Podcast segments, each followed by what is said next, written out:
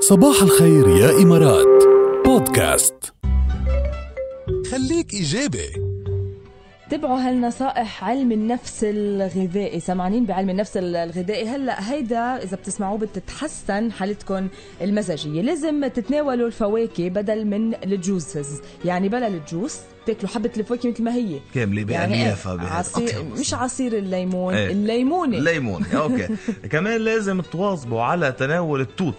تحديدا لانه غني بماده البوليفينول يلي يعني تعمل كمضاد للاكسده شو طيب التوت إيه، جد. طيب صراحه صار لي لازم- زمان ما اكلت توت لازم تتناولوا آه، خمس حصص من الفواكه والخضره يوميا ووجبات يومية لازم يكون عندكم من الخضروات الطازة لتحصلوا على الألياف والفيتامينات والمعادن مع سعرات حرارية قليلة على طول بنشدد على هذا الموضوع بنحكي كمية المي لازم تكون كافية يوميا ل- يعني بين 8 ل 13 كوب من المي يوميا هيدي توصيات الدراسات اللي صادرة أخيرا 8 ل 13 كوب قد ايه بتشربي أنت؟ أنا بشرب شي 3 4 لا بدنا نزيدهم قليل. بدنا ندوبلهم إيه بدنا نزيدهم بين 8 و 13 ايه طيب كمان لازم تستبدلوا اللحوم الحمراء قد ما فيكم يعني قدر المستطاع بالبروتينات النباتيه وتتناولوا وجبات خفيفه تشتمل على الحمص والفاصوليا والمكسرات مم. انه علم النفس الغذائي ونصائح علم النفس الغذائي فخليكم ايجابيين وعلم النفس الغذائي علم قائم بحد ذاته يعني كيف الغذاء بياثر على نفسيتنا على ال- الحالة المزاجية تبعنا إذا اتبعنا هون هودي يوم بعد يوم بنبلش نحس بهذا التحسن جد يلا